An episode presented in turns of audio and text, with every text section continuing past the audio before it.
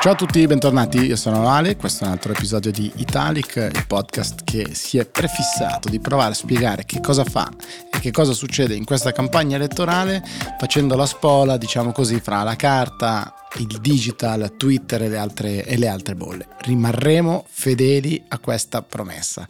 Ci provo, ci provo con tutto me stesso. Il mantra di oggi è che è tutto uguale, eppur qualcosa si muove. Allora, partiamo da che cosa è uguale. È tutta uguale, sempre uguale. Se voi, ovviamente, ognuno di noi se apre Twitter ha una bolla diversa, ma a me sembra che sia tutto uguale. È uguale la disputa.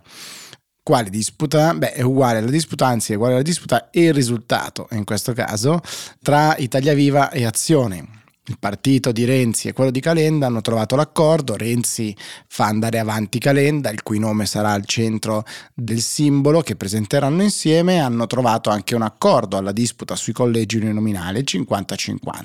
La domanda è, ma quali perché Italia Viva e Azione difficilmente, molto difficilmente otterranno dei collegi uninominali da spartirsi, quindi saranno più nelle candidature naturalmente, ma difficile che troveranno soddisfazione tale da eh, eleggere qualcuno, o meglio, fino ad oggi neanche una proiezione lo dà. Proiezioni e risultati che sono ovviamente eh, basati sui sondaggi. Abbiamo visto eh, quanto è durata la polemica contro Utrend, 24 ore, eh, i nostri amici sondaggisti sono già tornati in acque molto calme, anche grazie devo dire a una compagine di persone che gli ha espresso solidarietà in maniera trasversale, piena, eccetera. Quindi ottima attivazione eventualmente o grassroots activities, ma insomma Italia Viva più azione fanno il 6%. Atterriamo sempre più o meno lì, quindi doveva essere questo il valore che era di azione con, con più Europa, il terzo polo, insomma siamo sempre lì, eh, Utah dava al 5%, un sondaggio MG lo dà al 6%, siamo sostanzialmente nell'ordine di questi numeri. È uguale la comunicazione, è uguale la comunicazione perché poi vedete eh, se aprite diciamo tanto i giornali con le dichiarazioni ma ancora di più i tweet dei politici, dei leader o dei pensatori di, di area diciamo così, sono tutti uguali, sono tutti per ondate, quindi c'è l'ondata del centrodestra che attacca o quantomeno come dire eh, ripresenta Calenda e Renzi come due chiarissimi esponenti del PD tutt'altro che moderati, ci sono gli attacchi contro eh, il PD, ci sono gli attacchi contro Forza Italia e Fratelli d'Italia, tutto insieme, tutto uguale, tutto coordinati, abbastanza copia e incolla tutti quanti i tweet. Da una parte questa cosa è è normale, è normale standardizzare per evitare fughe, ma è anche doveroso perché repetition, repetition, repetition, come diceva il mio vecchio capo, affinché il messaggio effettivamente passi. Sono uguali le proposte, sono anche uguali le proposte, perché nel giorno in cui Silvio Berlusconi propone eh, come misura economica di azzerare l'IVA sui beni di prima necessità, ebbene la stessa proposta arriva da Luigi Di Maio.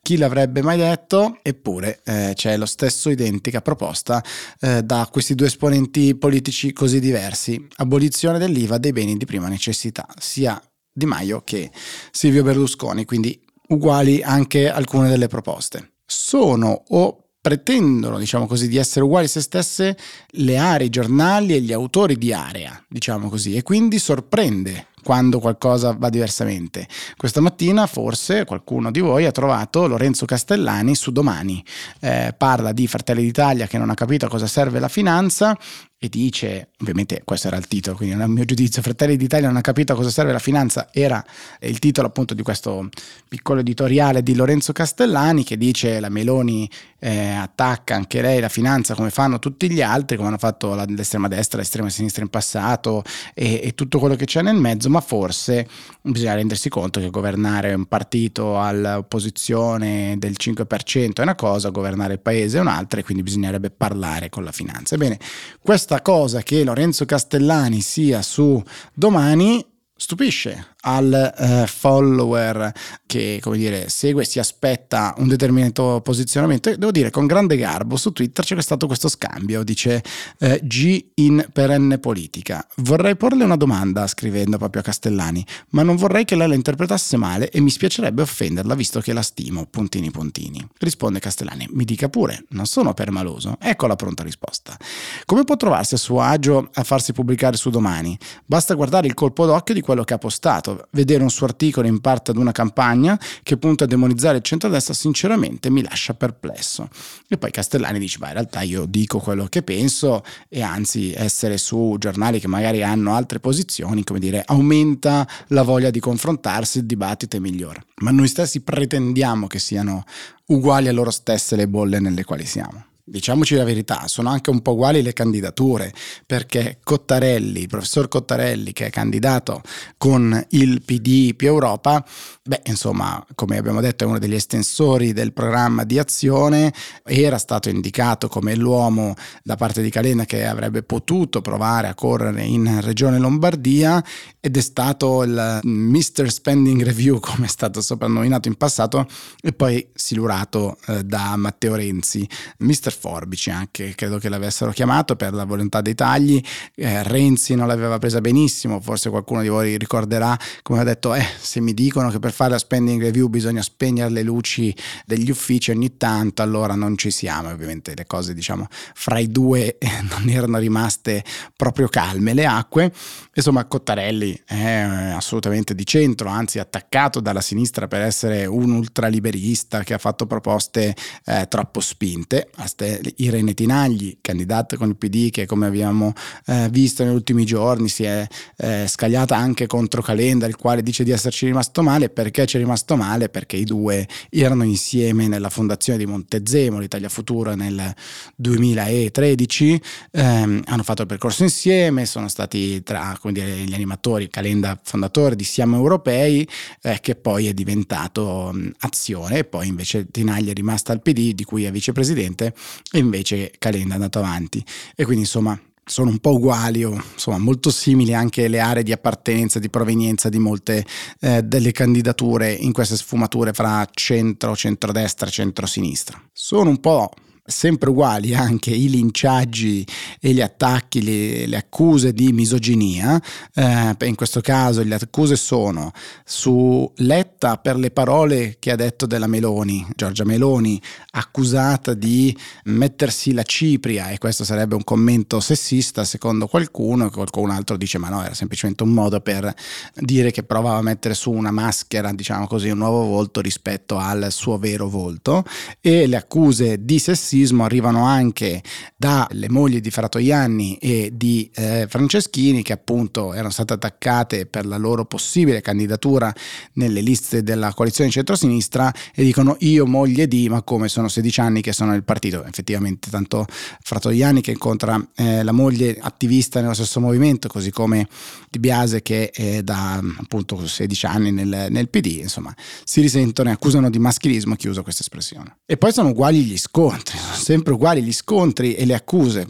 Eh, vedrete tantissimo che Fratelli d'Italia è accusato per le sue astensioni quando in Europa si votava il PNRR, si accusa la Prestigiacomo, Stefania Prestigiacomo, già ministro più volte nei governi Berlusconi, eh, di non essere il candidato giusto per la regione Sicilia perché era andata sulla Sea-Watch, eh, la nave bloccata con sui migranti da parte di Salvini, insieme a Fratoianni. Devo dire che torna di nuovo incredibile incredibili coincidenze eh, di Fratoiani che non credo avesse mai avuto tutta questa visibilità e poi ovviamente le accuse, gli scontri sono sempre su Calenda, adesso l'ultimo meme che troverete di più è Calenda che dice lo dico 6 milioni di volte io non farò politica con Matteo Renzi. Ovviamente adesso ci ha fatto l'accordo e sono tantissimi i politici che ci si sono scontrati sono uguali addirittura i meme che usano per scontrarsi. Questa cosa però devo dire è meravigliosa, il paradiso dei social media manager. Perché? Perché prima twitta Matteo Salvini un meme meraviglioso in cui si vede il programma della sinistra, due punti a capo, trattino, non c'è scritto niente, a capo trattino non c'è scritto niente, a capo trattino non c'è scritto niente, così per un po' di volte poi sotto se no vincono le destre. Il Partito Democratico, devo dire, in operazione simpatia, che cosa fa? riprende quel tweet e dice caro Matteo Salvini come al solito ti sfuggono le cose più importanti battere le destre è solo uno dei punti ti abbiamo fatto un piccolo prememoria diffondi anche questo e c'è il programma del PD e qua passiamo alla seconda parte, perché se è vero che è tutto uguale, c'è anche qualcosa che si muove. Allora, si muovono un po' di proposte. Quelle del PD eh, ci fanno l'assist, diciamo così, di sintetizzarle in questo, in questo meme. Quindi ci sono un mese di stipendio in più all'anno, parità salariale tra uomini e donne, salario minimo obbligatorio, aumento dello stipendio per gli insegnanti. Mi fermo un attimo su questa, sappiamo che Enrico Letta ha fatto questa proposta dicendo che gli insegnanti sono pagati troppo poco, l'istruzione è la base per creare uguaglianza e per creare poi crescita e quindi bisogna pagare i professori, gli insegnanti come eh, almeno la media media dei paesi europei. Eh, questo ovviamente ha scatenato critiche, accuse, eccetera, tra cui dire come si fa a fare un aumento alla media tutti uguali degli insegnanti rispetto alla media europea senza A calcolare il merito diverso degli insegnanti e B calcolare il costo della vita fra i vari paesi europei. Poi ci sono gli stage extracurricolari vietati per legge come, come proposta, 45.000 medici di famiglia in più, 2.000 euro l'anno per l'affitto di under 35, avanti sui diritti civili subito DDL ZAN. Devo dire che questa cosa però bisognerebbe capire che cosa vuol dire perché Alessandro Zan dovrebbe ripresentare sostanzialmente una, una proposta. Ius prima l'ambiente con la scienza contro la crisi climatica. Insomma, programma ovviamente riassunto eh, negli spazi di Twitter, non molto dettagliato, mentre c'è un dettaglio maggiore di quello di cui abbiamo parlato ieri, cioè il, il programma del centrodestra che come sappiamo è ancora in fase di bozza, però lo pubblica quasi integralmente con ampi stralci il foglio, eh, i 15 punti del, del, programma del centrodestra e lo trovate, eh, lo trovate lì dentro. C'è ovviamente anche tutto il tema della, della, tassazione, interessante come la Meloni sia più timida rispetto agli altri due partiti sul tema della flat tax o di questa sua definizione, che tra l'altro ricordiamo la Lega ha un livello, mentre Forza Italia ce n'ha un altro, la Meloni sembrerebbe più disposta a parlare insomma, di una ehm, revisione, un abbassamento delle tasse compatibilmente con quello che si potrà eh, fare. Giorgia Meloni, che però è stata sicuramente l'autrice dello spostamento più forte, forse storico, nel senso che in un discorso, in un video eh, che ha fatto in tre lingue, francese, inglese e spagnolo, ha presentato sostanzialmente verso il fuori eh, Fratelli d'Italia con la, come dire, auspicio, ma un grado di certezza autentico che dice ci apprestiamo probabilmente a vincere le prossime elezioni e quindi a governare questo paese. E in tre lingue sostanzialmente dice abbiamo messo, diciamo, dato, consegnato alla storia il periodo fascista e condanna le leggi eh, razziali, le leggi anti-ebraiche, come le definisce. E questo è un fatto molto importante, era un, qualcosa che era atteso da, da un po' di tempo è una eh, novità per Fratelli d'Italia, o meglio, riesplicita un concetto che era stato più volte eh, detto qua e là, ma lo fa in una maniera chiara, forte, lo fa in tre lingue diverse. Devo dire, tutte parlate molto bene, eh, bene, insomma, adesso è inutile, tutti professori con, con la lingua straniera degli altri. Mi sembra che Giorgia Meloni si destreggi molto bene in eh, spagnolo, francese ed inglese e eh, in queste tre lingue parla, ma a chi parla? E questa è forse la domanda più interessante in questo momento in campagna elettorale perché parla fuori. Eh, quindi quasi contrariamente all'editoriale di Lorenzo Castellani che abbiamo visto prima, effettivamente Giorgia Meloni sembra parlare verso il fuori e sembra dire, signori, cari signori, cari, caro mondo internazionale, non ascoltate eh, quello che a volte viene, viene raccontato, um, noi siamo un partito perfettamente inserito nel gioco democratico, siamo un partito eh, che assolutamente consegna alla storia una certa parte eh, appunto di quello che è successo del, del fascismo e lo, fa, e lo fa con forza. Ovvio che rimangono come dire, dei rimasugli qua là, da primo nel, nel simbolo c'è la fiamma tricolore che è il, un, dire, un, lascito del movimento sociale, la cui storia di questa fiamma, come, come sappiamo, è raccontato anche oggi sul, sul domani, è un po', un po', discusso, ma insomma sarebbe la fiamma del fascismo e la fiamma che arderebbe sulla tomba di Mussolini nella, nella simbologia che era appunto quella del, dell'MSI lasciti importanti, se vogliamo dare un peso ovviamente a quello che i politici mettono nei loro simboli, ovviamente non può che essere così,